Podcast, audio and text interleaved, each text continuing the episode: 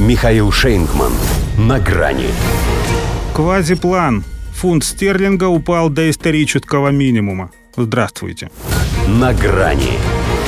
Это было действительно страшно. CNN умеет подать товар лицом. Слишком крупный план Листрас – зрелище не для слабонервных, видны все ее трещинки. Так она ведь еще и не молчала. Нам не следует слушать его бряцание оружием и надуманные угрозы. Нам нужно продолжать вводить санкции против России и поддерживать Украину. Даже не проговорила, а прошипела она, выдержав пару дней после обращения Владимира Путина. Не то чтобы долго думала, это в принципе не про нее. Скорее ждала, когда все выскажутся, чтобы оставить за собой последнее слово. Потому что для всех русофобия – это конек, а у нее метла. Как оседлала, так и не слазит.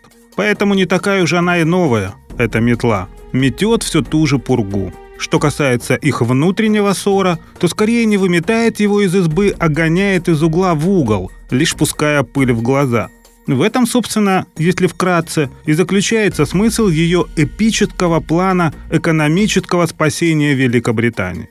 Ну как ее? В экономике она понимает не больше, чем в истории с географией. Это ее глава Минфина Квази Квартенг поработал.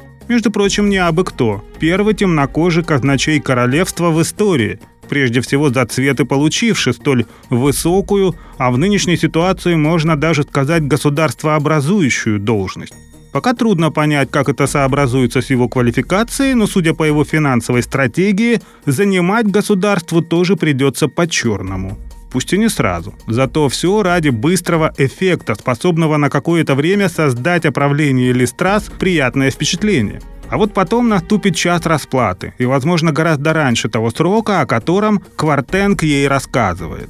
План от квази, он ведь и есть квази-план – Снижение налогов в ближайшие пять лет обойдется бюджету в 161 миллиард фунтов, а продолжение политики энергетической гарантии увеличит эту сумму еще на 60 миллиардов уже в ближайшие полгода.